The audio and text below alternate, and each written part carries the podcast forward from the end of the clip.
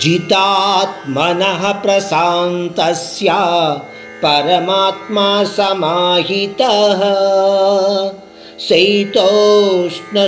శైతోష్ణసుఖదుఃఖేషు తథా మానవమానయోః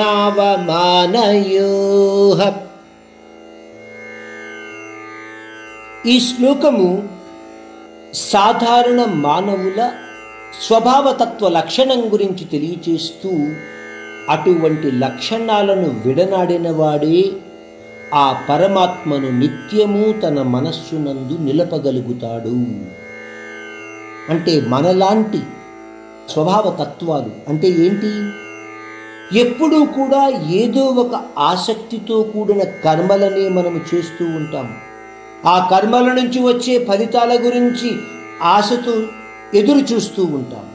కానీ అటువంటి లక్షణాలను విడనాడిన వాడే ఆ పరమాత్మను నిత్యము స్మరించగలుగుతాడు తన ఆత్మను అనుభవించగలుగుతాడు.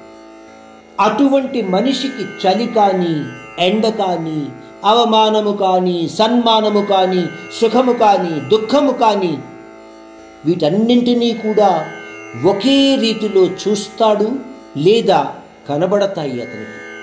వాటి ఫలితాలలో తేడా చూడడు.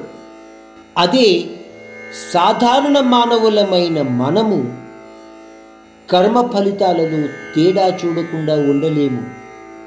నేను చెప్పాను చూడండి ఆసక్తితో కూడిన కర్మలు చేస్తాం కాబట్టి ఆ వచ్చే ఫలితం ఏమిటా అని ఆలోచిస్తూ ఉంటాము అందువలన ప్రశాంతతతో కూడిన మనస్సు మనకు ఉండదు.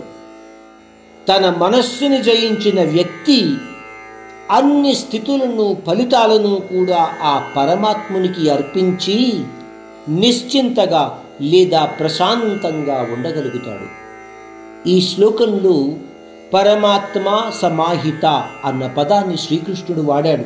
అంటే మనస్సుని ఆ పరమాత్మ ఎందు నిలపగలగడము లేదా లీనము చేయడము అని అర్థం.